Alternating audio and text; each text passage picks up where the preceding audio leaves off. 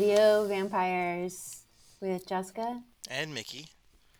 Um, so I feel like it's been a little while since we last talked, and I haven't watched as much as I thought because I've just been like swallowing The Sopranos. That's all I've been watching. Um, that sounded way worse than I think you meant yeah. it to sound. keep going. I've just been like, that's the only thing I've been watching. A little bit here and there, like through the time to break up, because I've become very aggressive also watching it.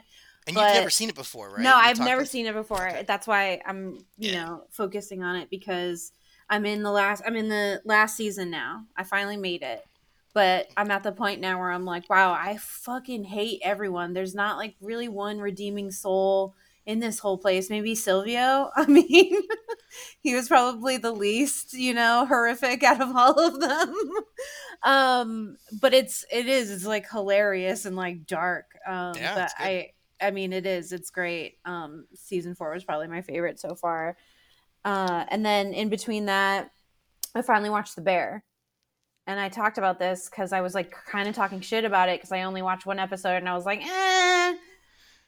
Okay, so have you watched both seasons or you just watched yeah, the first No, I finally watched both seasons. I haven't seen the second season, but. What? I know. Well, my my wife burned through like my you know I just whatever I got I got shit to do, son. Um, but that first season, that one episode, like the episode that everybody talks about because it's pretty fucking fantastic. Yeah. The one that's like all done in one take, brilliant. It's so I I wasn't convinced that it was the masterpiece everyone was talking about until the second season. Watching the second season, I was like, okay, this is why everyone likes this show. Like, yeah. it makes sense, and everyone is really great. Um, it's just a good show and everyone has talked about the feast of the seven fishes episode which is really fucking funny um jamie lee curtis is fantastic in it yeah. it's it's really good and it kind of reminds me you know i feel like chicago and Chica- chicagoans what do you what do you call them are sure. kind of like bostonians in a way of like being from a i don't know a northern city i guess if you will well, I, I, I guess I'm wondering because like my brother-in-law's um, from Chicago. He was you know he was raised in Chicago, and like you know the running joke that we have, or that I mean I should say I shouldn't say we because I don't know if he's in on the joke, but is he all he does is he talks about how great Chicago is. And I make fun of him for it all the time. Like we'll be doing something like, oh, you know, that started in Chicago. I'm like, don't fucking care you know. But mm-hmm. I also realize that I have the same thing about LA, you know, where I I will do the same thing about Los Angeles. So I think yeah. it's just, but it is funny to me that like there the one similarity between Boston and Chicago is that like people who are from Chicago they fucking love Chicago. Yeah. Most people from Boston love Boston. You know what I mean? Like yeah. Um, or or you move to the the West Coast. You know what I mean? Like I I. If you meet very few people who are like, I'm gonna move down to another eastern East Coast city. You know, it's like I know a few who moved to New York, but like for the most part, it's like people I know in Boston stayed in Boston. You know, yeah, they're like lifers. Mm-hmm. Uh, so loved it. Really did like the second season. Um, and then two shows that I watched on Apple Plus were The Crowded Room, which a lot of people were talking about. Tom Holland, especially um, when people play these like really complex, like deeply dark characters. Um, they probably have to go to therapy. Like I can't imagine what that's like to be like that character for that long and like playing a completely insane, like horrible type of person. Um, not the show made him way less horrible. I guess it's based on a real guy who was like a serial rapist and then mm. claimed that he had multiple personality disorder. It was like one of the first cases. Hmm. Um, but yeah, so they kind of like changed around the story a little bit um it was like attempted murder instead of rape i guess to like maybe i don't know die down the story a little bit right. so people won't be so angry about it since it seems to be such a, a hotter topic than murder um but yeah so liked it it's okay. it's not great, but it's like watchable. Tom Holland is watchable. Amanda Seyfried, what's her name? Safe Seyfried, yeah. Seyfried, yeah. She's she's good. I feel like she just plays like her same alien looking self and everything, except for it. except for when she played that Theranos chick. I can't remember her name. Yeah, the what's her name? In what? I'll remember. I'll remember later on, and I'll I'll mention that. and you'll And then- blurt it out. Okay. Yeah. Um, I like her, uh, but I don't think that she's much different in most of the roles that she's done. Uh, and so it was whatever. And then I watched Silo, which have you heard about it? Or Mm-mm. it's one of these like uh we're in an underground silo but we don't know why and we have to keep doing the same thing over and over. We'll all die but we don't really know like who told us that we're all going to die. It's just like this passed down like folklore. And so it's Mm. basically about like the people in the silo and like the truths that they find out and who's hiding what. Um i i like it. It's actually really good. It's one of i feel like it's one of apple plus like better um science fiction shows. Mm. and then I basically watched these two blockbuster hits because I was really bored. I I read somewhere that Interstellar was one of uh, Christopher Nolan's like lowest rated movies, and so I was like, oh, I'll just rewatch that. okay. but I I honestly really like Interstellar. Uh, uh, Christopher Nolan and I talked about the Prestige maybe last episode or episode Yeah. before, but he takes a very literal approach to very complex or like almost mystical things or comic book things and he makes them so literal it's it's actually really funny to me um like his take on interstellar and like what they build and like how to make it look as real as possible rather than like leaving anything to fantasy so i don't know i i do really like interstellar to be honest um and then I rewatched Titanic because you know all, all the things with the submarine and those billionaires dying. I was like, yeah, this is a good one to watch. Yeah, that's weird because Titanic came up a conversation the other day too. Um, When's the last time you've seen it? when did it come out? Ninety five. Yeah, dang, Probably really... 1996. I don't need. oh to my it god, really? It's yeah. kind of it's like not a great love story, or I guess like if for a teen girl at that age, like it is because Leonardo DiCaprio was a heartthrob, but. I mean, for the production, it's amazing. Like his, Sure, but if I'm gonna watch, if look, if I'm gonna rewatch a, a James Cameron movie, which I have, it's gonna be, I can name four off the top of my list, and Titanic does not. I feel like people downplay Titanic because of how popular it got. but yeah, I mean really nobody is. downplayed Terminator 2 though, even though despite how popular that movie was. I mean, just, I've also seen Terminator 2 probably at least a thousand times. I'm not even joking. That's like a real number. I've probably seen it. Yeah, I feel like there was a trip that we I think it was the last trip that we went on working together and I feel like we tried I know we forced this coworker of ours to watch The Shining. I could have swore we also were flipping through the channels and Terminator 2 was on so we were like, "Oh, we're also watching this." And Yeah. like um but I've watched it multiple times since then, but um that one still holds up. Titanic just never did it for me. I mean, like the story, the effects are cool, but the story just is shit. And like Terminator One, Terminator Two, and The Abyss, um, and Aliens, all of those, the effects are cool, and so is the story. So that's why I'm like, that's not that's the top of my list. But I, we were just talking about how like James Cameron's kind of lost his fucking mind after Titanic. Oh, yeah. Like No, he's he convinced totally- that he's a really good writer.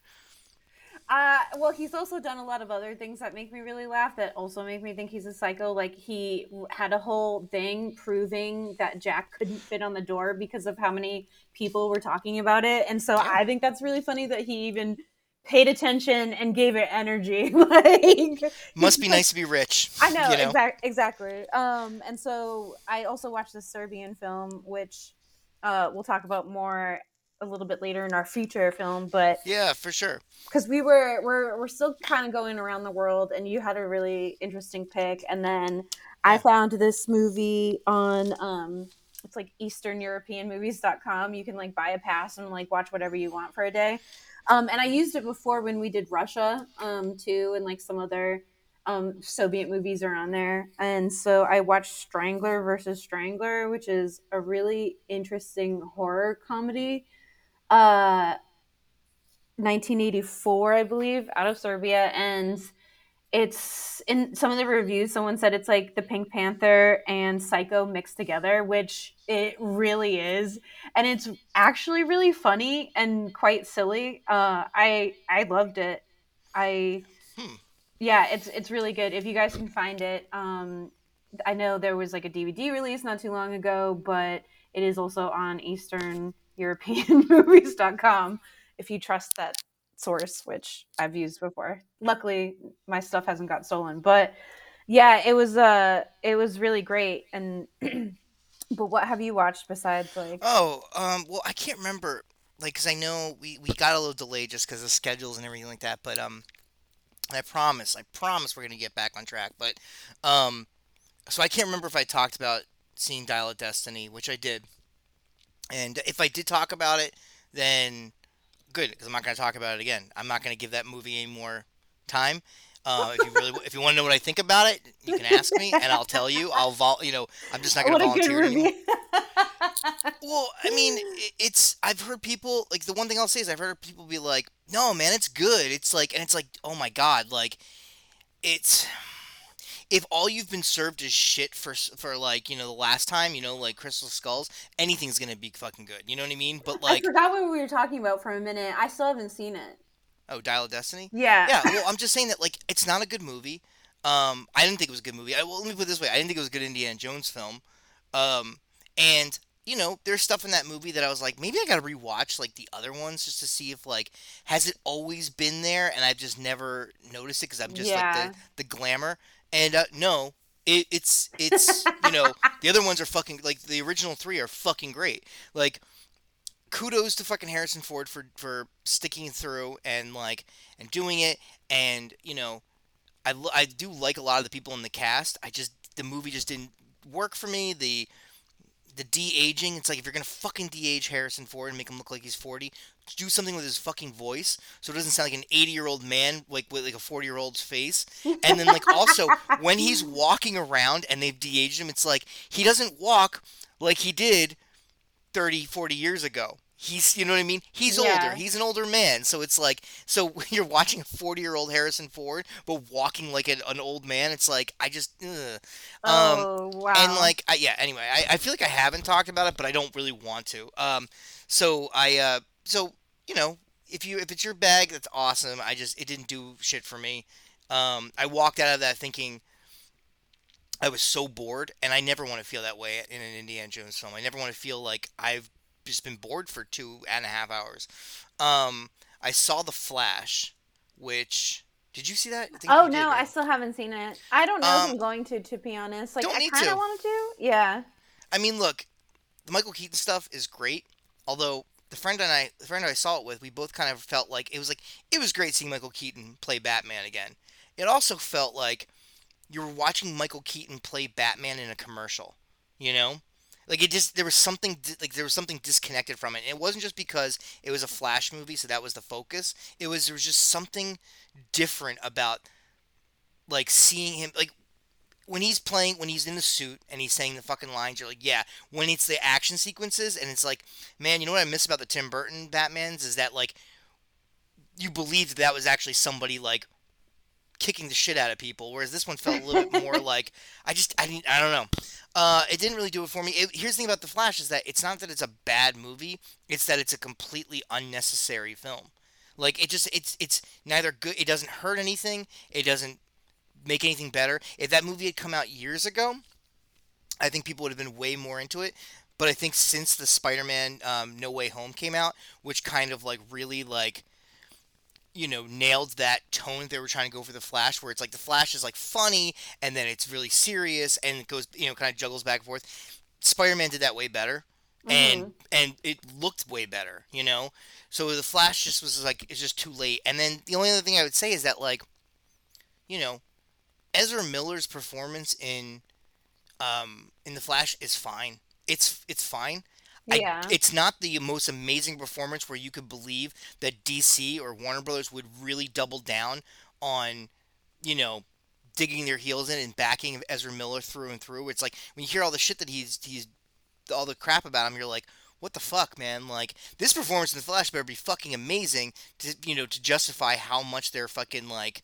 Nope, we're standing by Ezra Miller it wasn't that amazing. It was just like, oh, okay, it was fine, you know. Um, there's a there's a sequence that people are gonna be like really into because it's like it's very you know it, it calls back to like a lot of nostalgic stuff beyond the Michael Keaton stuff. Um, and cool, it just looked weird. Like the CGI in that, like I'm not somebody who gives a shit about bad special effects because I like a lot of movies with bad special effects, but so it's not the special effects that didn't do it for me. It's just, it's just the movie just kind of felt flat. Um, I saw um, Barbie, which Oh, okay. Yeah, I haven't seen it, and and for some reason I don't. I I'm not like the biggest fan of Greta Gerwig, sure and I don't know. I mean, what's that movie, Lady Bird? I liked it. I I liked heard it too. I heard a lot of it was plagiarized, but I don't know. That was like just rumblings on the internet then. But I don't know, and I I don't really care for her as an actress, Mm. and so Oh, I Margot feel like Robbie or Margot Robbie? no, Oh, uh, what's her face? Greta Gerwig? Gerwig. Yeah, I like Margot Robbie. She's fine. Um, I just She's like great. didn't wasn't interested in it, and maybe I'll definitely watch it like when it comes out of theaters. I just don't think I'm going to travel to Oh, the theater to watch it. It was fantastic. I mean, like we we went to a twelve thirty showing. I really wanted to do Barbieheimer, but like I couldn't. Dude, I couldn't like pull want to kill myself in this world because we have something called Barbieheimer. It's just not for me. I'm not Actually, that person. I'll t- I, I I know I know I get what you're saying, but I actually I, on the flip side, what I do like about it is that people are like, I, I like the people like, well, what are you gonna see, Barbie or Oppenheimer? And people are like, fuck it, I'm gonna do both. I do love that. I do love that people are like, No, I do love that people are going choose? to the theater for double features, like at you know what, however they make them. Like, I- I'm just glad And that people are going to the theater.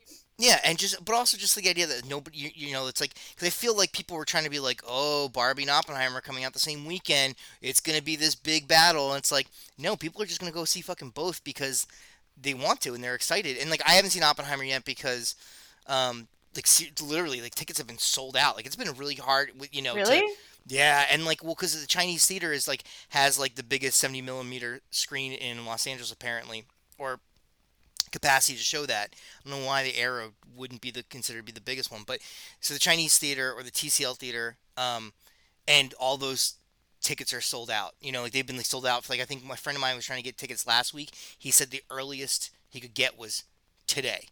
Um, and then AMC, it's like you know, it's just, but it's also a long movie, so it's like trying to figure out like when can I go this week to see it. I have to sleep at some point so I can like you know function the next day. Um, but we went to see Barbie at twelve thirty at night on Friday, like the Friday night that it opened, and uh, I loved it. I thought it was fucking fantastic. Um, it was way better than any movie that's called Barbie should ever be. Like, um, you know, and I'm saying this as somebody who likes the Masters of the Universe movie, but like I was completely thrown by how well how good this movie was. Like, it's really good. Margot Robbie's awesome. She's fantastic, and like she has like a, you know she's really good in this movie.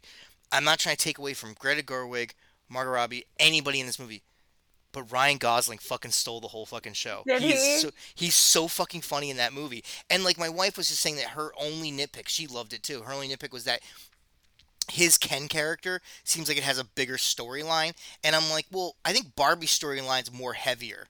Like huh. it, she has a more heavier storyline, whereas his storyline is like you know I guess you can call it heavy, but it's more comedic. You know what I mean? So I feel like it him having the amount of time that he has to go run crazy with his story is just to kind of lighten the mood because like I, I, I you know it's not really a spoiler, but what sets Barbie off on this whole fucking the film is having an existential crisis, like where she suddenly starts thinking about death, and like that's fucking brilliant you know? It's like it's a really great moment but like whereas he for you know for him he's got a complete he's got a very different story about like you know discovering the real world like the real world like our world and hmm how you know sh- shitty men run the world you know? And how like how that would probably be exciting to somebody who lives in a world dominated by women. Um it was funny uh, it was really good i really enjoyed it um i would definitely recommend seeing it it's worth a drive if if you know um, and then I, a few days ago, I showed a friend of mine. He had never seen The Lost Boys, which is weird that he had never seen it, but um, I was happy to oblige. I was like, "Oh, I can fix that for you. So we screened Lost Boys at our place, and um, and then I watched a movie called Monster a Go Go, which was directed by two different people. Half of the footage was directed by Bill, this guy named Bill Rebane, who was a Oh. independent filmmaker in the 60s and 70s and the 80s who basically he was like just filming stuff out of in Wisconsin you know? I think he was from Chicago but then he just like took a love like a, a shine to Wisconsin and he would just make these regional horror films. Anyway he shot this movie couldn't finish it. Herschell Gordon Lewis bought the footage that he had shot a few like 20 more minutes or whatever and then repackaged it as a movie called Monster Go Go It's ridiculous. It's stupid. Um, but I ha- it was in a box set that I was like that I have, so I was like, oh, I'm gonna check that out. Um, I rewatched um, Pieces, the uh, I want to say Mm, 79 1980 flick. Um, sounds and familiar. uh, little boy is making a jigsaw puzzle in the begin, you know, in the beginning of the movie uh, of a nude woman. His mom catches him and admonishes him, so he hacks her to pieces. And then fast forward to like 40 years later and he there's a killer on a Boston campus. The movie takes place in Boston. It's clearly shot in Spain, but it takes place in Boston and um you know there's a killer who's hacking up women and taking pieces of them, hence the title. And uh you know there's this detective who's played by um god damn, what was it? Why am I drawing a blank on his fucking name? Um anyway, uh Jesus Christ. I uh anyway, um he was I mean he was like a it was a kind of like a he was a famous actor like on television and then he like um you know he started doing like these like sleazy exploitation films um in the late 70s early 80s and it's going to kill me that I can't remember his fucking name. Um and his wife uh she's also in it and she plays a, a, a tennis player who's also a a um, detective. It was 1982, by the way. The movie's 1982, and the actor I'm thinking of is Christopher George. Why was it? It's killing me. And his wife is Linda Day George, and so she plays a tennis instructor who's also a cop, or no, tennis player, like a famous tennis player who's now a detective, and she goes undercover at the college as a tennis instructor so she can help capture the capture the killer. And like, um, Christopher George, who's like the lead detective on the case, he basically like deputizes this college kid to help them find the killer, and the kid's just like, you know, he's a fucking, he's fucking everything that moves, you know. So he's like, he's fucking chicks, and he's trying to help with the case. Like on like, he, he's supposed to be like this Lothario, like this, like all these women are just madly in love with him, but he comes off like a 15 year old kid, uh, you know. Uh, it's great. So um, I, wa- I rewatched that, and then uh, I started watching, and I've only watched one episode but my wife and I were trying to find like a show that we could watch together, uh-huh. and I was like, I don't know. I was just kind of like, I don't know. Why don't we watch Poker Face? Because I'd never, you know, I'd heard, I kept seeing those Hulu ads. The one that um Rian Johnson, the show that he created with um Natasha Lyonne, where she's like, Oh. she has this uncanny ability of being able to tell when people are lying, yeah. Did we talk about this? Because I just can. I I had to stop with her. There's something about her voice that is really grating. I know it's like I totally feel about Russian Doll, and I which I liked a lot, but I just like, why is she doing this like why is she really like punching in this over the maybe top Maybe that's like why I can't do it York accent? anymore. But but Poker Face actually it, it was funny. I was my because my wife fell asleep during the pilot because we were we watched it really late at night.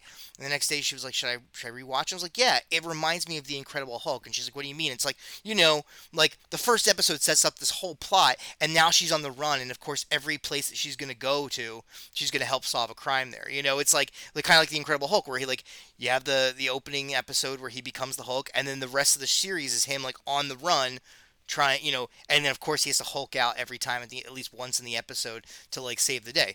Same thing, but except for she's just really good at telling people are lying or not. Uh, Adrien Brody's in the first episode was pretty good. Um, I went and saw the band Sparks, which was like a huge, which was the oh, last so band cool. on my list of bands that I needed to. I was like, I have to see these bands. Now I was just, I was saying like after now that I've seen Sparks, any other band that I see is gonna be like a bonus, you know.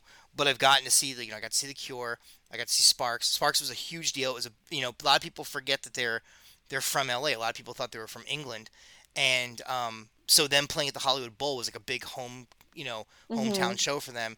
And then like Edgar Wright showed up at the end of the show and took took a Oh, photo of the took a photo of the whole audience because like you know the band like turned and faced you know had their backs to the audience and Edgar Wright took a picture of the band with everybody in the background.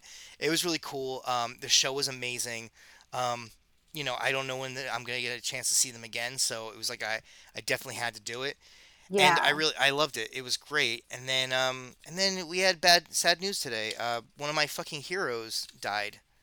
I Um, know, I know. It's honestly, I like got a bit teary just thinking about like, I did, and like my my my boss like messaged me and he was like, you know, holy shit, Pee Wee's dead, and I was like, and I was like, nope, I don't believe it. I was like, you're full of shit, and I don't know why, because I was like, you know, when you find, when I found out that he was like, when I realized that he was 70 years old, I was like, it's not completely out of left field, I but I was still like, no, I couldn't believe it, and I was like pretty crushed, especially considering that I, I was in a class like a week or two ago, and I had just gotten done telling how everybody people people that how Pee Wee's Big Adventure was probably a perfect is a perfect film. Yeah. It's like in my top four, uh, top five movies of all time, like favorite movies, and um, you know, uh, yeah, it um, it's actually in my top three because I think no, it's top four. Um, but yeah, it uh, it it, it it's amazing and it, it killed me and uh, I was really I crushed today. Like Um, so many, I feel like so many kids our age were like latchkey kids, you know, and so a big part of that was like watching Pee Wee's Playhouse. hmm hmm Um, and it's just, he was just like super cool. Like he Yeah, did the voice for Flight of the Navigator. that's right.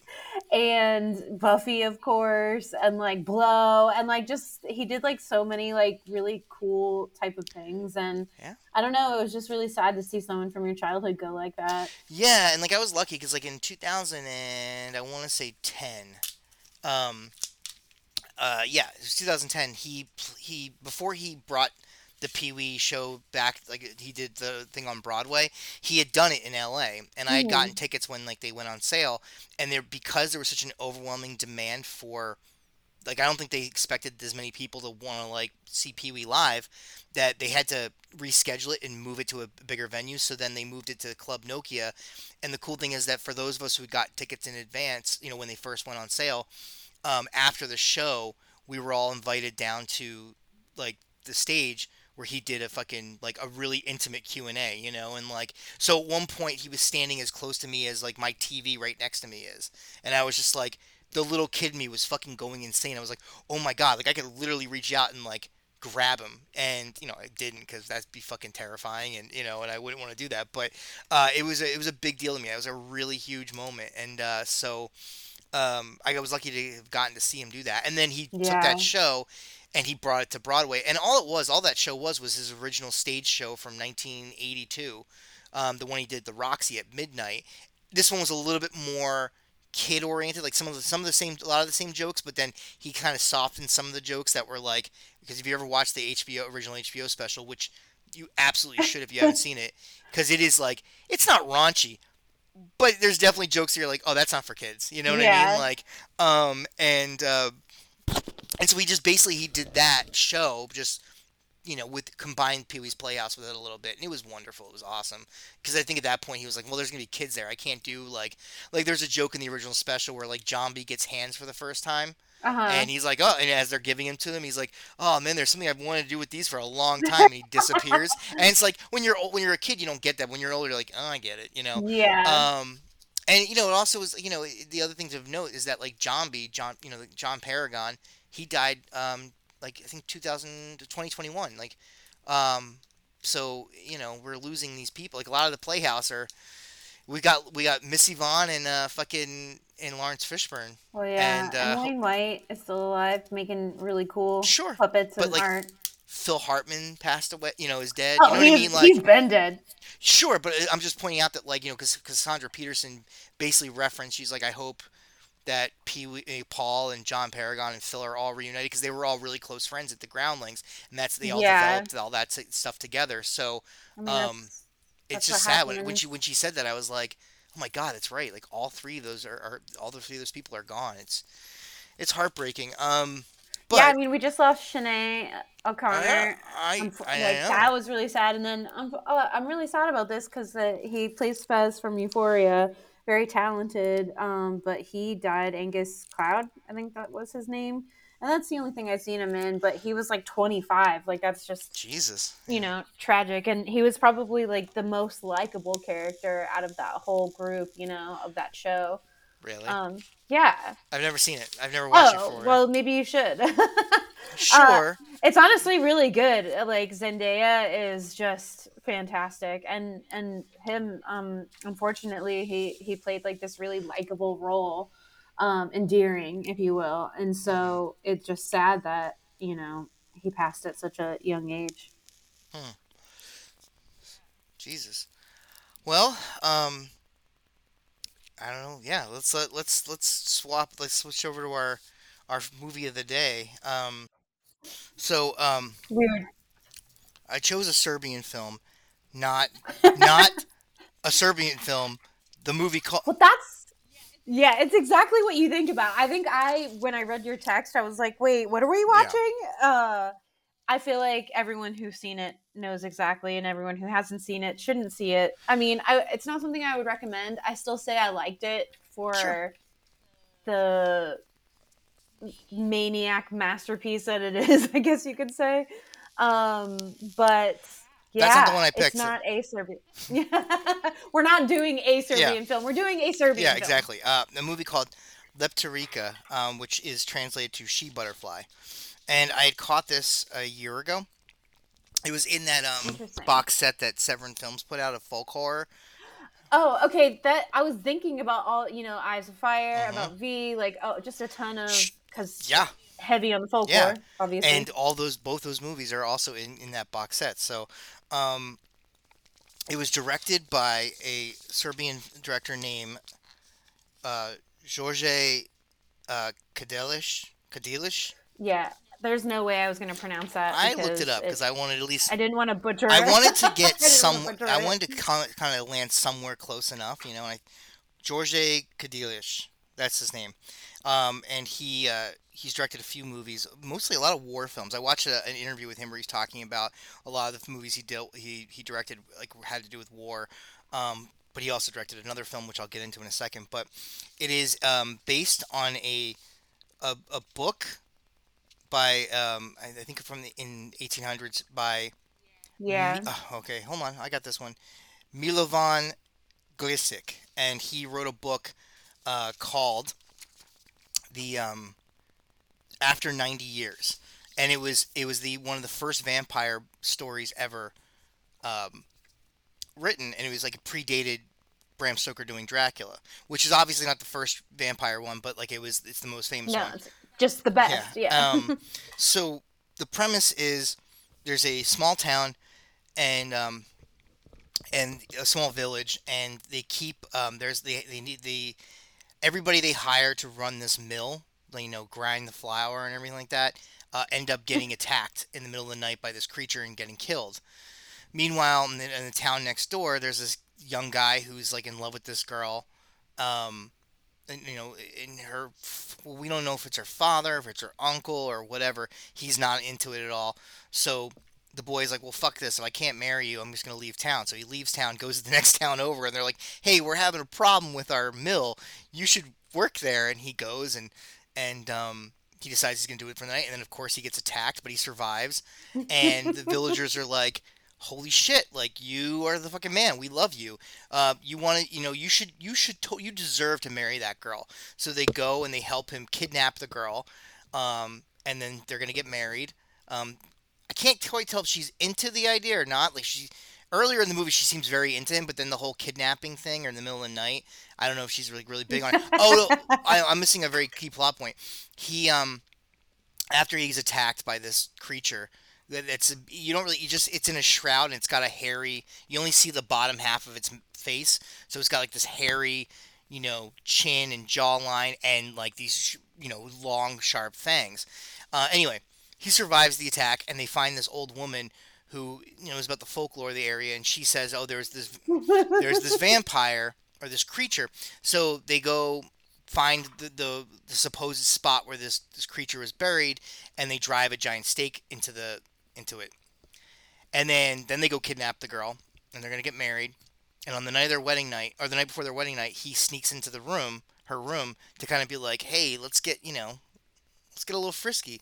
And he start, and he starts he starts unbuttoning her uh, her blouse, and then he sees a giant bloody hole where you know on, on her chest. He's like, "What the fuck?" And he looks up, and it turns out she's the fucking creature.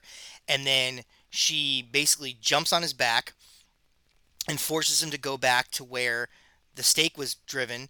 He re- releases the stake, and then you know, of course, she ends up getting killed because he ends up staking her again. Ending's a little confusing.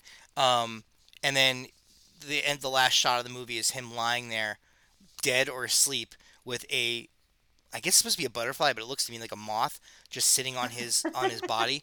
Um, so anyway, the I like that you you just explained the entire movie. I mean, The movie was only like an hour. it's only an hour long, too. and it's it's an hour too long for me. it's also like uh, it's it's well, it's like it's a, it's a it's more or less like a fairy tale. You know, it's like it's your traditional fairy tale where like the main character, usually a guy, has to do this like incredible act of courage or bravery to win the hand of a princess or a woman that he's got a thing for. This just happens to twist it on its end. The vampire that that they're referencing in this is an actual vampire in Serbian folklore. It's not a woman, it's a man. This is a twist. Um, and I want to get into all that in a second, but um, that's the story. Um, so before we guide dive, well, before I dive too deep into it, what did you think? Because you clearly did not. li- I mean, no, I mean, I, I understand it's like one of the first Serbian horror films. There's a, and this was 1973, I think. You know, um, and so some places are, I guess, not allowed or late late to the genre um, because of what they're allowed to make and do. But I it's so boring. It's like the most boring thing uh, in in terms of like early folklore type of horror movies. I feel like Viy is just so much better. uh, but and it, I I don't hate it. It just was like incredibly boring until the very end, where which I thought it was hilarious. Um, to the point of her like she, he realizes it's her and then she attacks him and she's like riding on his shoulders all the way to the grave it like made me fucking lol Well, I mean, for sure that's, that's that's actually something I want to bring up is because, um, you know, like I said in this original shorts, in the original story, she's not the vampire, but the director changed it. Um, and he, you know, he wrote the screenplay and he changed it to make it so that she's the twist, if you want to call it a twist, is that she's been the vampire the whole time. She's been attacking people. But when she rides his back like that, all I could think about was Viy, because the same fucking thing happens in that. And I got really, I was, I, I kind of like got really fascinated with that. I was like the connection between two, because Viy is also a, a uh, some people consider it a vampire film. Some people consider it like a, a witchcraft film, you know, or, or witch, you know. And I'm talking about also the story by Gogol, you know. Um, but that's one thing that Mhm. happens that you read about in folklore is that these creatures, these women creatures, like you know, a succubus or a, there's I think it's a boo hag or you know the the creature in Viy. They ride. Um, yeah they ride their victims like a horse. In the case of Viy, she rides him across the country, you know, like he's like, you know, he starts running so fast that he's like he's basically flying in the air. But like and that was a really fascinating image to me and it's really interesting that he did pull that from that story. yeah And at first I was like, "Oh, that's a coincidence" until I read later on that he did a film in I believe it was 1991 called The Holy Place, which starts he uses the story of Viy as the jumping point for another story. But like he kind of adapts Viy and then kind of goes off on his own little thing.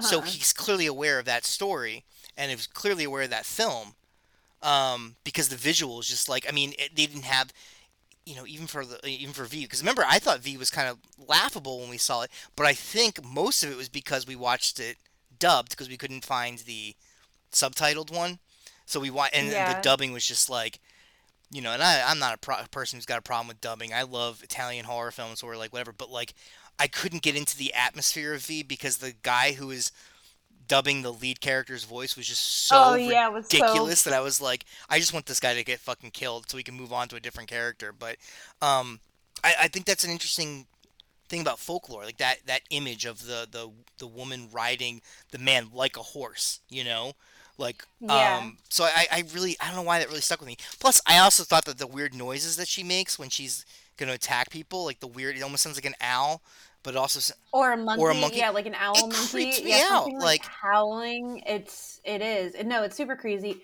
it's super creepy and also i feel like it's used in other movies and i couldn't recount it but like you know you have a very animalistic sound come uh, like a mhm. howl I, I guess it it comes in terms of vampires too because yeah, and just like it put me in like.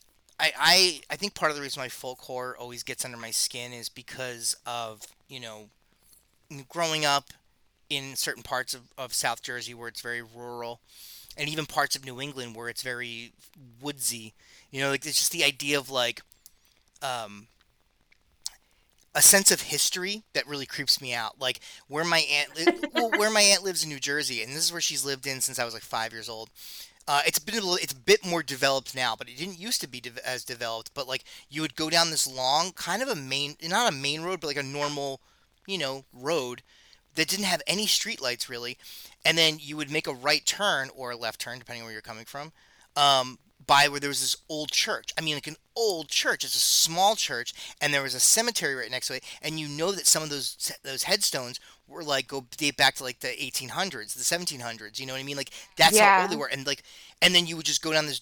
You know this road in the dark, like with these woods all around you, like just trees that would just like swallow any light. And you would go down these like long dark roads, and then you would go down my my aunt and uncle's long driveway. Their long, you know, they it's all- it was just fucking horrifying. And like it was always that sense of like isolation and um and like I said like history you know like and and you know New York's in New York New Jersey's got its own folklore which I've talked about you know and and it's it's always creeped me out but it's always that sense of like things just the old way or the old things just still being there. It just really I know that sounds really strange and I wish I could articulate it better but it always creeped me the fuck out. And um and so the idea of this guy like these these men spending the night in like the woods in a mill like a small mill and then being like waking up to being attacked by this hairy vampire thing freaks me out. Like i i wasn't like scared. I was but i was definitely like i could put myself in the context of like oh if i was You know, that guy it's kind of similar to uh, that Spanish movie that we did too, where you know she goes off into the country and then she, you know, off the train, uh, uh, and then tombs of the blind dead yeah but that yeah exactly it's a you know a place that's old and i feel like you know things come to life and it really freaks you out. It does. It's it's again. It's it's that and that's what's always fascinating about folk horror. Like when we did when we first did this this run of Europe, we we covered Blood on Satan's Claw, which is part of the considered part of the uh, unholy trinity of, of folk horror. You yeah know, and like you know that movie is a it's a period piece, but it's also again it's just the idea of like the old way or the old world coming back, and that always like really just got under my skin. You know, and like when people have like you know um what's the word I'm looking for?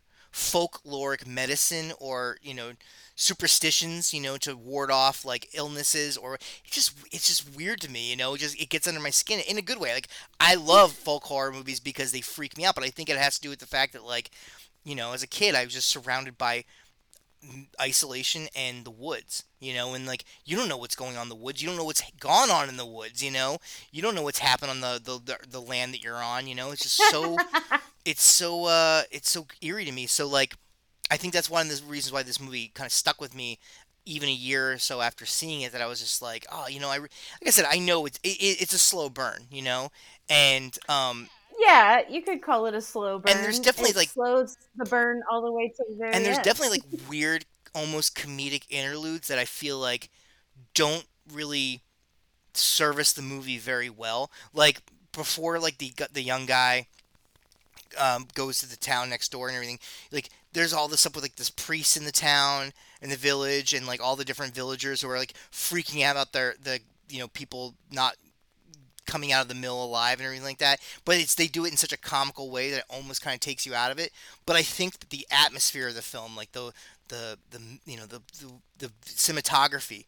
All of that, I think, is really kind of nice, and it's like obviously this wasn't a huge budget, didn't have a big budget to work on. I think this was a, actually a television film as well, um, but I really, I really liked it. I, I, it, that's so weird i mean I, I it's not weird that you liked it it's just not a good film I don't know. Although I, I kind of, so I watched them back to back, and maybe I wish I didn't because I feel like Strangler versus Strangler is like such a better film, especially in terms of like Serbian films that you could watch.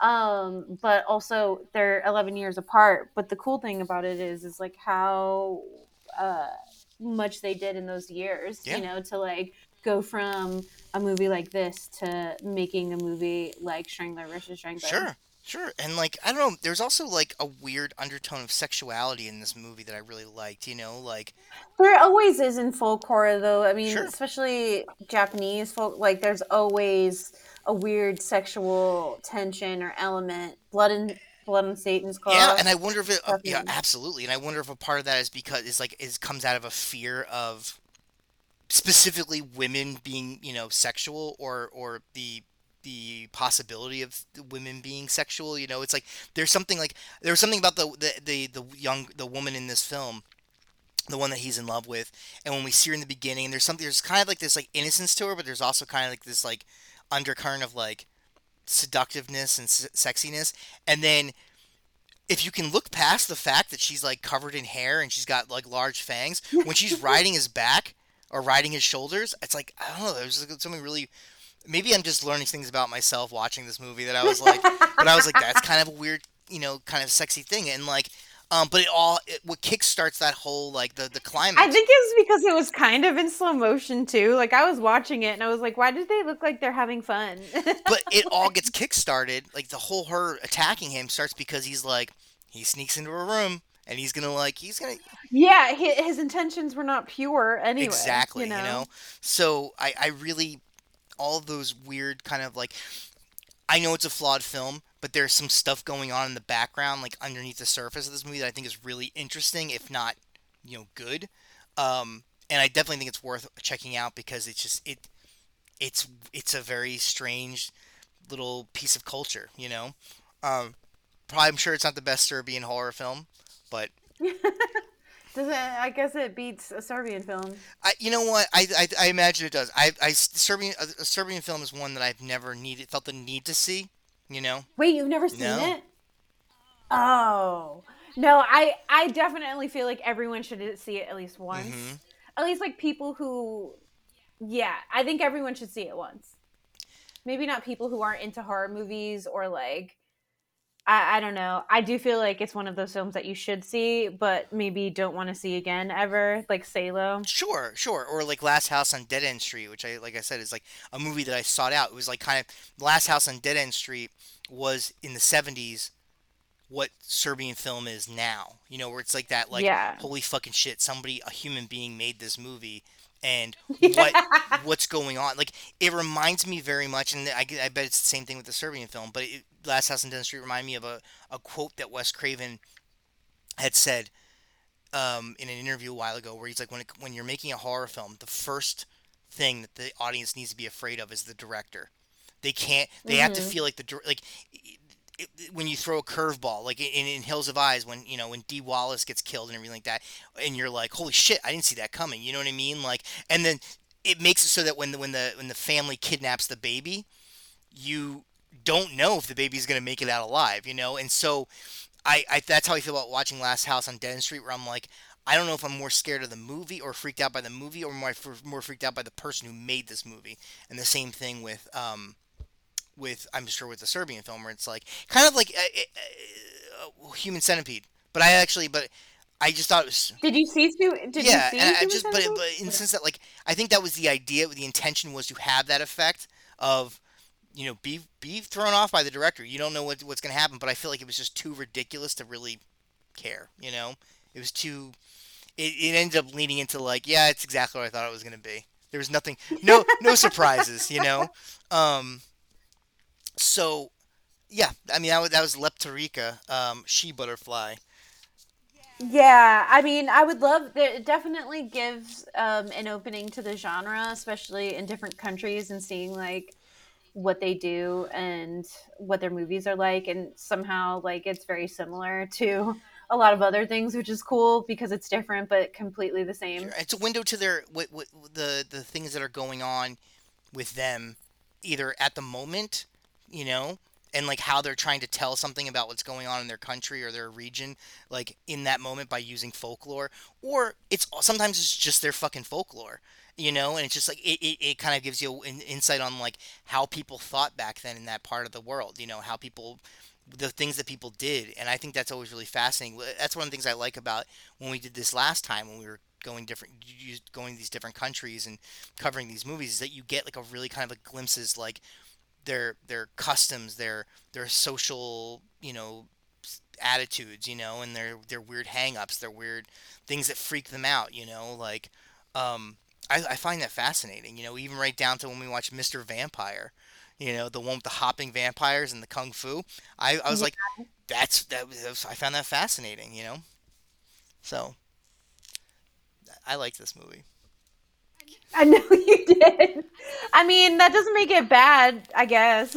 And here's the thing: is that like it may, I will say this: watching this again has made me want to revisit Viy, and because I own it now, and I just was like, oh, I want to watch it yeah. in the way I should watch it. You know, with the Russian language, you know, the Russian dialect and everything like that. None of the weird dubbing and everything, because it just didn't work. Uh, because there was parts of Viy that I thought were really like, you know, I really was getting into, and then that fucking guy would open his mouth, and I'd be like, fucking a. Sometimes it honestly makes all the difference. I mean, there's been some talk about like subtitle versus dubbed. Um, but I always lean to because some people don't like to read, you Oh know, and so they prefer. I know, but don't you want to hear the original actor's voice? Like I, uh, and how they use the inflection Oh no, no. like I mean, like that. anybody who complains they don't want to read, I'm like, fuck them, because like, it's not gonna kill you to read a fucking movie, you know, like. Um, It really isn't. And like you get to hear exactly what you said. You get to hear that like that voice and you get to hear that those words, you get to hear that language. Um, it's beautiful. Um, again, as somebody who loves Italian films, um, especially from the 70s and 80s where like dubbing is like it's all dubbed. Yeah. Or like in the in like in case of some of these movies, people everybody's speaking when they're acting, they're all speaking a different language and then it's dubbed afterwards. And to me, I find that really I think it lends to like that weird surreal quality of those Italian films, of these Spanish films, where it's like that person doesn't know what the fuck that person's saying, and that's why their reactions are so different, you know. Yeah. But you know, it, it gives it a weird quality. I'm glad that I did not watch this in any sort of dubbed version, you know, just because I, I feel like I don't. I wouldn't have been able to get I through it. know, I already I know, know. I know. But yeah, that was that was my pick. I, I, I stand by it. Like I said, it's not it's not great. It's definitely flawed, but there's something there, and I'd be interested to hear what people have to say about if they they could get a weird feeling too. No, I mean it's definitely worth watching. It's just you know whether or not you have time to sit through this slow An hour and eleven minutes. I think you've got time. Um, I feel like if you like, I mean, and we've done a few of these movies already. You mhm. know, these old, old um, across the globe, and they are, like you said, very interesting to watch. But I feel like you have to be in to what's behind it and what it means Yeah, to that region to have made it. So it's like one of those things. It's a, it's a. I, I took it as a learning tool, but as a fun tool, I probably wouldn't watch again. That's fair. I don't expect anybody. I don't expect you to watch it again. But uh, yes, that's exactly why I like these movies, and I like when we do this. And this is all your idea, but like I love, I love, I love doing this because it really does like it gives you, like I said, that it's that little bit of um, an insight into the way people, yeah, you know, because fuck, man, like I don't know. When I when I think back on like some of the like you know even a Viy or even this movie, I'm like, man, some American films from you know are pretty boring, you know, because it's like, yep, just no, totally, it's just yeah, they definitely so are. go figure. But yeah, I don't know. Check it out. I think it's on Shudder. I don't know if you watch it on Shudder. Oh yeah, it's on. So I don't know. Sometimes you know they trick you. So I must have signed up for some AMC thing on Prime, Mm-hmm. And so I had access to this movie because of that subscription. So if Ah. you have Prime and AMC, um, it's on there. You can watch it at your leisure. It does have like a pretty good Mm-hmm. translation, Mm-hmm. and I think maybe Tubi had it. Tubi has everything. Yes. Tubi definitely has it. Um, I, d- but I do think it's on Shudder. Um, so check that out. And then um, yeah, we'll be in. A, I don't know where we're gonna be because it's gonna be your pick, and uh, and we'll see what. Yeah, somewhere secret. You'll have to stay tuned. Oh, I like that. We'll we'll be uh we'll be on a regular schedule, guys. So uh, we will talk to you guys soon. Bye. Bye. Bye.